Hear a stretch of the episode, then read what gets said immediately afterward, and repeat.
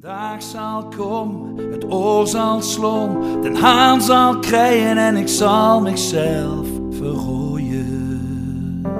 Voor dich, voor altijd, voor zolang het zal bestaan. Eens even alles op een rijtje zetten. Een vreemd verhaal over een wandeling in een warme stad. Een wandeling met een gemis.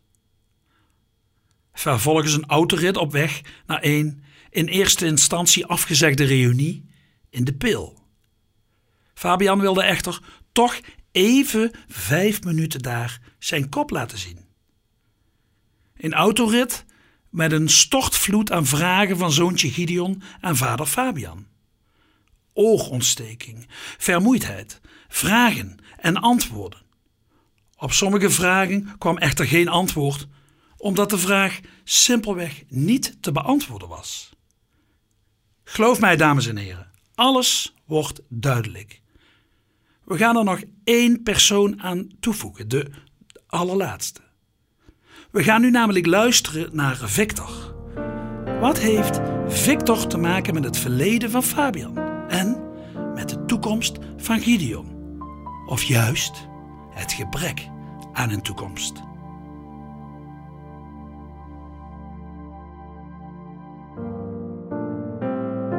Mijn naam is Victor. Het is de zomer van 1981 en ik was 12 jaar.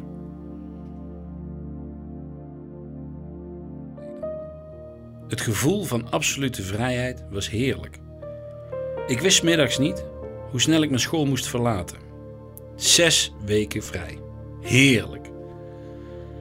Ik ging met mijn ouders drie weken naar Griekenland, naar het eilandje Samos. Groot zwembad achter ons hotel, de zee voor mijn ogen en de midgetgolfbaan naast het hotel. Ik kon niet wachten. Maandag zouden we gaan, vanuit Düsseldorf. Dat was een half uurtje rijden van ons huis. Ik moest dus nog drie dagen geduld hebben. Ik was morgens zo gehaast geweest om de school te verlaten dat ik was vergeten om mijn schoolboeken in te leveren bij het boekenfonds.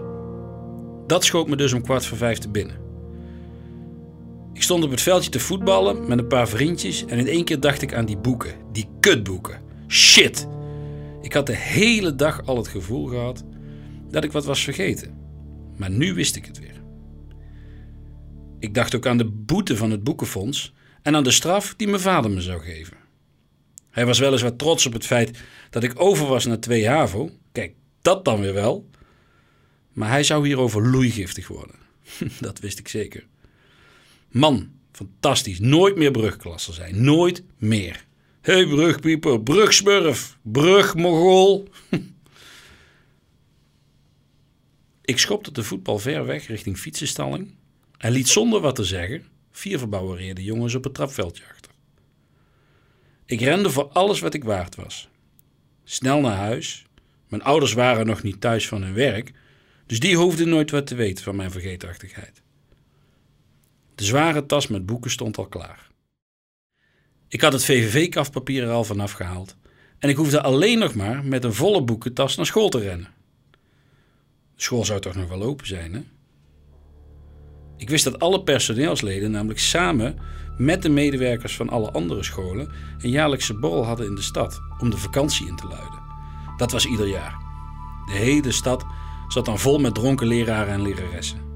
Op het plein van de markt, tegenover het stokoude huis van de stad.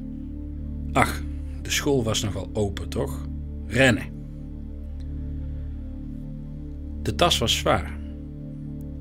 Het zweet brak me uit en ik was nog twee straten verwijderd van de koer. Ik moest even stoppen, even uithijgen. Uit een van de ramen van het huis aan de andere kant van de straat hoorde ik muziek. Abba, godverdamme. Abba met The Winner Takes It All. Ik zocht met mijn ogen de ramen af en zag al snel waar de muziek vandaan kwam bij die ongelofelijke Miet van Hane. Fabian Hane. Dat zullige kutkneusje zat bij mij in de klas. En die muziekkeuze, die was dan ook wel weer te verklaren. The winner takes it all. Laat me niet lachen. Loser, mietje, watje. Hij was met voorsprong de grootste sukkel van de klas. Hij werd door iedereen uitgekotst. En het leek hem ook nog eens helemaal niks te doen dat hij door mij en andere leerlingen iedere dag opnieuw werd gepest. The winner takes it all. Yeah, right, hij wel ja. Hoe ik hem ook had aangepakt, er was en er bleef zo'n melige glimlach op zijn gezicht staan. Zo van, ooit komt de dag jongen, dan pak ik je terug. Het leek hem niks te doen, al die pesterijen. Hij zat alleen in de klas. Niemand wilde naast hem zitten.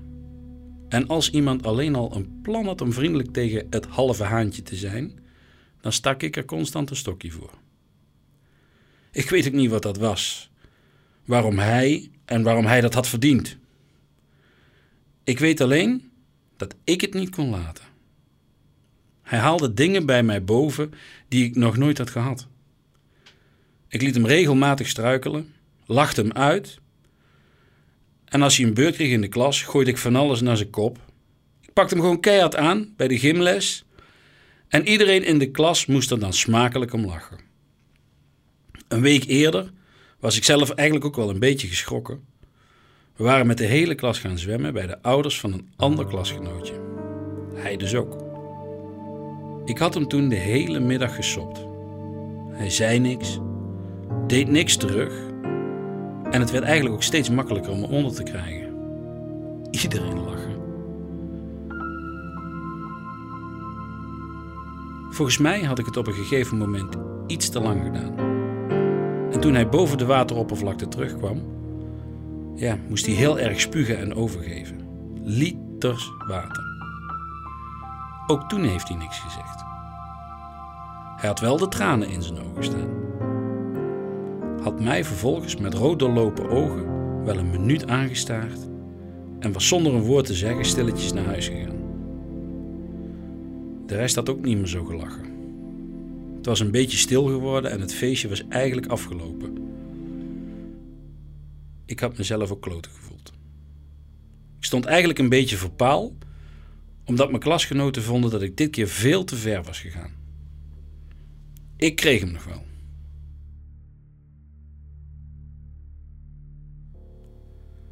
En nu? Nu keek hij me aan vanuit dat raam. The winner takes it all. Weer die melige glimlach.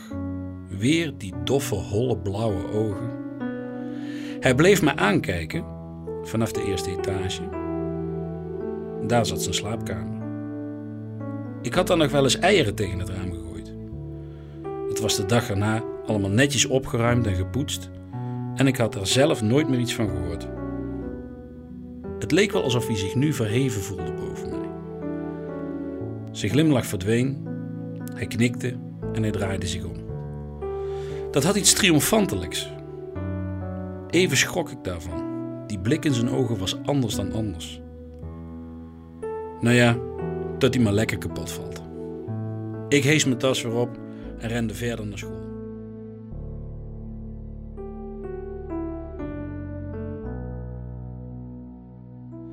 Ja, gelukkig. De poort van het plein stond nog open. Ook de zware gietijzeren voordeur van de hoofdingang, die door het hele gebouw hoorbaar was als deze dichtviel aan het begin van de eerste les, stond nog wagenwijd open. Het plein was leeg. Niet één fiets of brommer. Niet één leerling of leraar. Geen auto's. Geen vergeten jasjes of tassen. Geen rotzooi op de grond. Lege vuilnisemmers alles verlaten. Absolute stilte op het anders zo hectische schoolplein.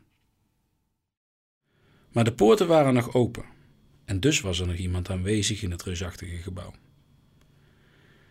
Ik moest de grote aula door, twee gangen nemen en dan naar boven. Weet je wat? Ik pak snel de lift, dacht ik. Want ik moest op de derde etage zijn. Mocht eigenlijk niet, want de lift was exclusief voor leraren en voor leerlingen met een handicap of een liftpas bedoeld. Maar, daar zou nou toch echt niemand achter komen. Ik had geen zin om al die trappen te lopen met 20 kilo boeken op mijn rug. Snel die lift in, etage 3, boeken bij het boekenfonds neerkwakken en snel weer pleiten. Dan kon niemand mij wat maken. Ik had ze toch ingeleverd? Mijn naam stond erin, dus daar kwam ik over zes weken wel mee weg. Niks aan het handje. Ik ging de lift in, duwde op de drie. De binnendeur ging met veel lawaai dicht. Ik was nog geen drie meter omhoog gegaan toen de lift met een klap tot stilstand kwam. Precies tussen de begane grond en de eerste etage. Shit, wat was er nu gebeurd? Het licht flikkerde nog een paar keer en toen werd het pikken donker. Ik hield mijn adem in, viel over de boeken en ging op de tast op zoek naar de alarmknop. Ik vond met mijn vingers vijf knoppen en duwde ongeduldig alles om de beurt in. Er gebeurde helemaal niets. Ik hoorde helemaal niks. Wat moest ik nu? De alarmknop was kapot en de bakkelieten telefoonhoorn in geval van nood had helemaal geen kabel meer. Was al meer dan een half jaar kapot. Doorgeknipt door wat jongens van de MAVO wist ik toevallig. Mijn hersens werkten op volle toeren en ik begon te bonken op de ijzeren deur en te roepen, te schreeuwen in de hoop dat iemand mij zou horen. Maar niemand hoorde mij.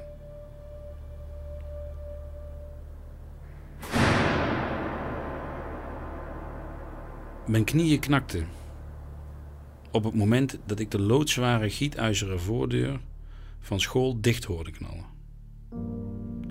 Een harde knal en die klap galmde door het hele gebouw. De laatste conciërge verliet de school, zo bleek achteraf. Zes weken vrij. De echo's van de dreunende deur bleven nog wat seconden hangen in mijn oren en vergezelden mij tot de doodse stilte intrad. De school was zes weken verlaten. Ik zat vast en niemand die wist dat ik hier was. Mijn ouders niet, mijn vriendjes niet, niemand op school. Ik kon niet bellen, het alarm was kapot, het licht was uit. Ik weet nog dat ik werd bevangen door een stikkend gevoel. Totale paniek. Schreeuwen, huilen, slaan, schoppen tegen de deur. Niemand hoorde mij en niemand kon mij helpen. Behalve één persoon die wist dat ik op weg was naar school. Hij had mij nog zien lopen. Hij had naar mij geknikt en vreemd geglimlacht. Het mietje van Hane, het halve Henke, Fabian. Alleen hij zou mij kunnen redden. The winner takes it all, klonk in mijn oren en ik viel huilend op de grond. Zijn eeuwige melige glimlach gebrand op mijn ogen. Ik begreep nu zijn kille blik en zijn triomfantelijke ogen. Hij had het geweten. Hij had het gevoeld. Hij had het gehoopt. Hoe moest ik hier uitkomen?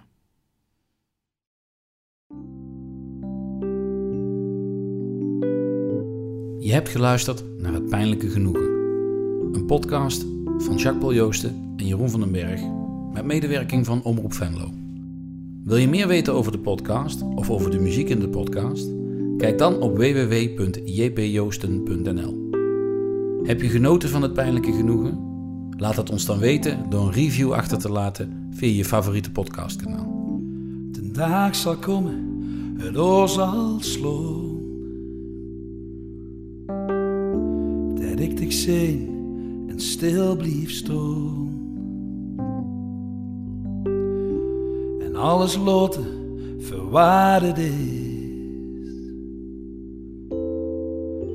Het is geschreven, het is beslist. De dag zal komen, het oor zal slaan.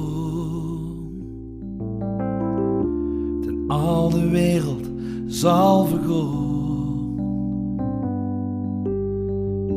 De moor zal vallen en de grens verdwijnt. Ik zal niets meer dezelfde zien. Den dag zal komen, het oor zal slaan, den haan zal krijgen en ik zal mezelf verrooien.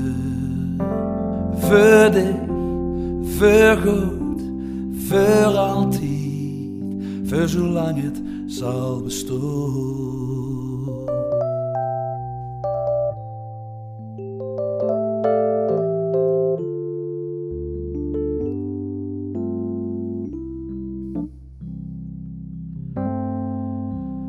dag zal komen, het oor zal slaan. Zon zal niet meer ondergaan. Het leeg zal blijven en de nacht verdwijnt. En ik zal nog hetzelfde zien. dag zal komen, het oor zal slaan, de haan zal krijgen en ik zal mezelf Voor dich, voor goed, voor altijd. Voor dich, voor voor altijd. Zolang het zal bestaan.